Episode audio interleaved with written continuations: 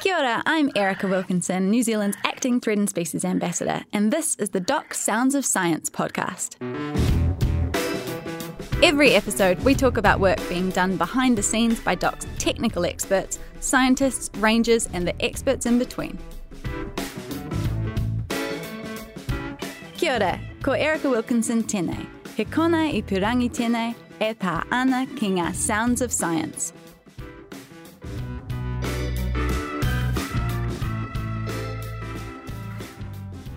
This is part two of our chat with Brent Beven, the program manager for Predator Free 2050.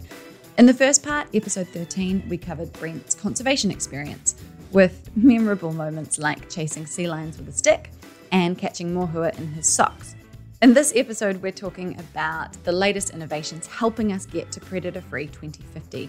We also cover 1080, staff safety, and feral cats, so some quite big topics. Here's the Doc Sounds of Science podcast with Brent Beven, part two.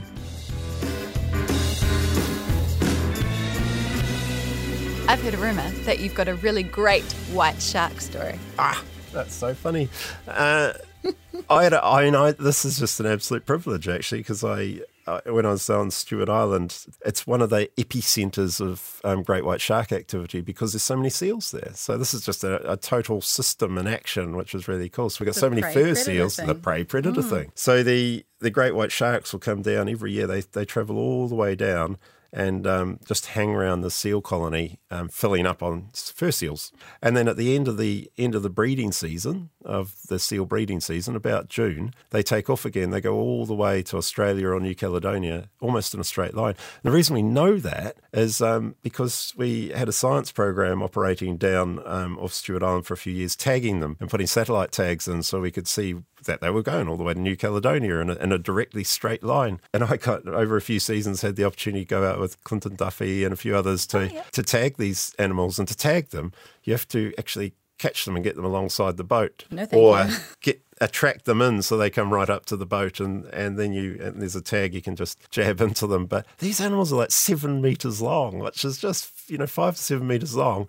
And the thing you don't realize when you think about that is what is the depth and the width of of them. You know, so they you know they they'd come they'd stand about a meter a meter and a half in height if That's you had it laid teeth. on the on the ground. And they just they look like they're just lazily swimming around, but but there's actually well, and they are because they're, they're not afraid of anything. Mm-hmm. And I love the way they would check out the boat as they would um because they're never sure what the boat is. And, Mm. you know, you've got tuna and everything you're trying to get, you're putting oils out, and then you have a bait that you drag in front of them to get them to come right up to the boat. Oh but they would um, check out the boat by biting. So come up to the back of the boat and just bite it arr, arr, arr, to see what it was. And that was how they check everything out. So that, I think that's why people get bitten. they're not, they're not um, eating them. They just, oh, what's this? I'll What check it, it? out. And Oh my so god. yes, so I saw, um, and we would at times have five sharks just swimming around the boat. And when you put the, the lure in, you sort of jab, jab? The uh, tag. Sorry, the tag. The tag, yeah. Uh, was just on a pole, and when it got in really close, it just jabbed in just behind the dorsal fin. So, I mean, they also bite each other, so they've got quite thick skin, so it doesn't it doesn't really bother them too much. And did the back of the boat have quite thick skin? Uh, no, we had to replace the trim tabs on the boat every year because the sharks would bite them off. So, Wow. So Predator Free 2050, can we do it? You know, if you think of it, it's it's just as, as basic as scaling up our current eradication technology, which we've been able to do. Um, so if we if we scale up eradication, that is one key element. The other key element is defendability. So the reason we don't really do eradications on the mainland is because we can't keep the pests out. So we use islands, which are, use water to keep them out, or we use those fence sanctuaries like Zealandia or Maungatautari to um, to keep you know the fences keep the predators out. So if we can solve the defendability and we can solve scale, so which is just logistics, how do how do we do things that Yeah. bigger, bigger, bigger, bigger scale? Then um then we're pretty we're pretty well set to start to roll it out across the country. So this is where the focus is at the moment is on the science, the technology, the understanding of how we do it, as opposed to lots and lots of hectares. Yeah. But um, okay, we've got a really cool program happening in the in the um, science space with and defendability, what we're calling farms as barriers at the moment. So it's using farms because we've got to do eradication everywhere. So we're suddenly got to think, oh, how do we do eradication on farmland? Yeah. And if we achieve eradication on farmland and you leave everything in place, can you use that? So if a stoat comes in, will it get captured or caught or killed before it gets out the other side? And if you do that, you suddenly got a new barrier or a new fence. And you know, look at a map of the North Island. You can pretty quickly divide the North Island up by farms, Farmland. and you move them. You know, they're, they're movable barriers. So it's fantastic. It's a, you'd unlock so much of predator free just through that simple solution. So you've talked about farms being used as barriers. What else can be used as barriers? barriers is you got to think of it in a, in the broader sense, like we're talking about with farmland. So there's some work going on around um, what they call virtual barriers, which around trap lines, things like that. Can you have enough traps in place to create a barrier? Um, Miramar is looking at the airport runway as a barrier because uh, animals don't really like crossing open ground. So can you use that sort of sort of thing to to prevent movement? Well, if I was a mouse, I wouldn't want to cross that while there were planes coming in. No, no, you get a quite quite a flat mouse. Um, the other things that are happening, we've got offences, um, and the Zip guys, Zero Invasive Predators, are a little startup company that's doing lots of research in this space and innovation and engineering. So they've got a, a, a low cost, low fence, which keep everything out except cats. So that's um, that's in development. The they're trying things like lights, you know, like if you're a nocturnal animal and you don't like lights, can you use lights as a barrier? And then we've got um, alpine ranges. So the Southern Alps is actually quite an effective barrier to movement for these animals because Yeah. they don't like going across. And big rivers, um, they're not impermeable, but um, if you have a big river system, it can be a really good barrier where you lower your invasion to low enough that you can you can treat it. Like So- the Perth Valley. Like the Perth Valley. It's got uh, Perth Valley is an area in southwestland where uh, Zip is trying a eradication and defend site at scale. So it's about ten thousand hectares. The reason they chose that site is it's got two rivers that run around it and compl- and protect it. So they get some invasion, but manageable. So this is the point: is can you lower? So um, barriers don't have to be impenetrable, but they have to get you to a point where you can manage the reinvasion. And and it is a really it's it's not just the barriers to things coming in, but it's how do you detect them and get rid of them when they're in there. And this is this is where we're making a lot of advance and a lot of investment into things like artificial intelligence and um, smart devices and data connectivity. So then you get into a spot where you either have a camera or something like that that can tell you, oh, rats turned up here. And if it's really smart, then you go, rats turned up here and I've killed it for you. Don't worry about it. and that's such Yes. a such a that's such a game changer for that ability to defend sites. Because um, in one of your blogs, you talk about the the PAWS sensors and the AI cameras. Um, can you tell us a bit about those? Yeah, so so one of the things when we achieve eradication, we want to we we want to know if something gets in, and we want to know really quickly so we can um, protect against it. And, if we had been on Ulva Island that those years ago when the rats came in, if we had something on site that could tell us immediately that a rat's arrived, we would have prevented a population establishing. So it's huge cost saving. Um, and if you think about our islands at the moment, we go out every four months to do a biosecurity check. So you're giving animals quite a period. We're developing a couple of uh, devices. One's called PAWS, which is Print Acquisition for Wildlife Surveillance. I just want to be in the room where they were thinking, how can we make it say How pause? can we make it sound like pause? Yeah, that's a. It's like a. It's like a. It's a sensor pad, like a cell phone, like you tap on your smartphone. You know, it's sort of like one of those laid down in a tunnel.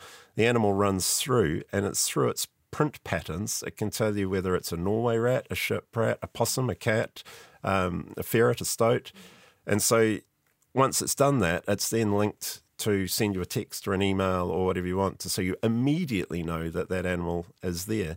And then the same with the cameras. There's a lot of work going on with different cameras. Some um, some just standard cameras, but infrared cameras seem to be really creating quite a breakthrough. And the infrared cameras can sit there, follow an animal, and then through artificial intelligence, through its shape and movement, what it does, tell you whether that's a possum or a rat or a stoat. And again, linking it into some form of data connectivity through your cell phone or an email will tell you that that animal's there immediately. Next stage for us is linking that to something that will deal with that animal immediately. like a drone. yeah, or there's one uh, one thing that's been explored by Zip is a um, lure. So you can, or just think of it like this way: there's a sort of mayonnaise based feeding product there that the camera's on, mm-hmm. And stoats love it. So they'll go oh, and oh. just eat this mayonnaise that's freshly dripping out over a period of time. They get really love it and they get into it. And the camera goes, oh, stoats turned up at this one. Well, you could use your AI to turn on another four maybe around that have mayonnaise with a toxin in it. And then the stoat will go to the next one, next one, next one, and it will get killed. Or you link it into a new type of trap that the cacophony guys have started developing a new trap that just looks looks flat. It's open. There's no there's nothing there, and the animal just walks into this area where the lure is or whatever's brought it in, and then the sides shoot up, and um, and it's all enclosed in the space. So there's things like that that you know you can really change the game. Imagine having a trap where you um you know if you're a kiwi or a tuatara, you can walk all the way through it and nothing happens. And it's only when it goes, ah, oh, you're a possum. We need to get rid of you. That, that it goes off. That's so clever. Grant Ryan from the Cacophony Project has talked about very interesting things in terms of um, he showed me this this trail camera footage of a trap and how all these rats went around it and it took one rat going into it and then they all followed it as well because they follow the rat in front. Yeah, and they follow those sensory and, and clues. You know, I said they hunt by smell. It's the same, so they'll follow those clues to food. But um, we've got a new part of our part of our activity is funding product development. So we always do new technology, which is heaps of fun. We've got a we've got a fund called Tools to Market, which is just literally what it does. It pays for new tools to come in. The people who are developing it, we we give them funds to help bring these products through to market. Mm-hmm. And um, Predator Free 2050 Limited, the company that is doing work in the space as well, the charitable company, it's got one called Products to Projects, and it's very similar. So they work side by side. They um, so one of the ones I like in there that has been developed is this is this thing called a Spitfire device, and it's uh, sort of getting to that smart technology end of it. So it's got a um, it's got a possum one where a possum stands, and through its weight and its and its height, they can tell it's a possum, and it's got to climb up to get it, and then it will squirt some um, what they call PAP, as a new type of toxin. Well, it's not new, but we, we haven't used Newly it much used. in the past. Gets mm. sprayed onto its belly fur, then the possum goes and licks it up, and um, and that's how it gets poisoned. So so we're funding that, and um, these guys also do drones, which are really cool. So we're funding a. Um, we've got this heavy lift drone, uh, which is actual lift 300 kilos, and um, and they're looking at a ways of doing aerial distribution from the drone. And as we think about our carbon into the future, that becomes really important. Yeah. But we've also got, um, you know, we might develop that, that PAP stuff we're talking about. We're trying mm. to develop an aerial sausage bait for stoats and ferrets and cats, the wild mm-hmm. cats. Yep. So if we can um, if we can do that, then we this drone could be a distribution mechanism, or we might end up in a space where we're getting traps that you can distribute by air. So it's just you know trying to link all these different projects together as well as part of I suppose it's part of what my team does is is you know make sure they don't operate in isolation, get but get pulled together into yeah. a that it's a national yeah. overview. Well, we've got a program running around long life lures. So we said um, we're just bringing out a rat one. It should be in market soon from um, Victoria University. And they're working on another one, a multi species lure. So these things are chemical, but they're as attractive to rats as peanut butter is. But they last six months smelling fresh as a daisy the whole way through. So, so they sit in this space. And the advantage is once you get that, if you've got a if you've got someone overlooking the program, we can link that to the PAWS unit so that the PAWS guys have a long life lure that's attracting animals, and you can link it to you can link it to this something else to get an animal into it. So they all you know they all overlap and they all need to come together to to start to leverage off each other to create the step change we need to deliver predator free. And then we can get there even faster. And then we get there. So we we know that a business's usual approach is the pathway to extinction, as we've called it, but some people don't love the use of 1080 in Aotearoa. Are you worried about that sentiment, the anti 1080 sentiment? Uh, y- yes and no. I mean, I, I think the, re- the reality is, I don't think, I know the reality is that we need to keep using it. Um, it's, mm-hmm. a, it's an effective tool until we get to the point of achieving eradication. Uh, we need to keep these animals alive. And the only way to keep them alive is to remove the predators. And at the moment, the best methodology at large landscape scale space and the scale that, you know, like a million hectares sort of space we need is aerial 1080. It's still a space for people to do trapping and everything else and lots of other stuff. Mm. But we can't walk away from that tool at the moment. I think most New Zealanders get that. I know there's a real vocal minority, but mm. they are in the minority. So as long as most New Zealanders understand the logic and we're doing it right, then I'm not so worried about that. Mm-hmm. but I do worry about the impact on staff and um, and people. And I think it's I think when people personalise it in New Zealand society and really really target people, I, I just think that's unfair. It's not how we. If you ever described what a New Zealander's character is like overseas, I don't think you would ever include that element of it because it, it's just it's not how we want to be as a country, and I dislike that. But That's such a good way to, to put it. Do you do you get it personally a bit? I, I have. I'm a bit of a I'm a bit of a social media lugget. Um, I, I'm not. So I just don't look at comments, and it doesn't bother me. But I have personally had it. I've been. Um, I remember uh, when we were first discussing possum control on Stewart Island, I held a public meeting about. There was no possum control on Stewart Island at the start. And we were trying to find a way to go through it, and there was so much anti-1080 sentiment because we were holding all options open because we wanted the discussion. I had to take, I had to get the policeman to come down in uniform to stand behind me at the meeting because it was that hot and heated and targeted. So, um, so yeah, we every I think everyone who's worked in predator control, or pest mm. control, and conservation runs into that at some point in time. But I I just encourage people to reflect on the style of debate and discussion they're having because, like I said, when you personalise it on onto people who passionate about their life's work and what they're doing, and they're usually getting paid poorly to try to look after these species. You know, it's their, they, they're in it for the right reasons and they're mission driven, and this is Yeah. what they want to do to to then personally target them um, because of your belief is is not. I don't think that's. You should really seriously reflect on that. Absolutely agree. Predator Free 2050 is the big three, but it excludes feral cats. Tell me about that. it doesn't totally exclude feral cats. So we we've got this idea that where they're an issue at place, we need to we need to manage them, and they're a key predator. I don't think mm. people really understand how much impact feral cats are having. Yeah, they're an apex predator. They're our little mini tigers that are going out and, and killing all the little animals. Um, I remember seeing one cut open that had over 20 skinks in it. You know, they just vacuum up our lizard fauna, particularly, and ground nesting birds.